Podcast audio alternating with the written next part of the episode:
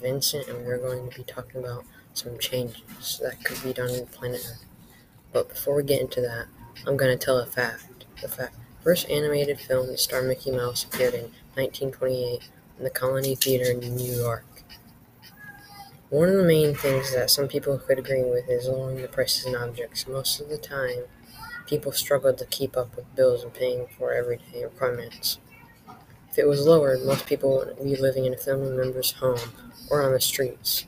Financially, people would be able to afford more objects such as beds, clothing, food.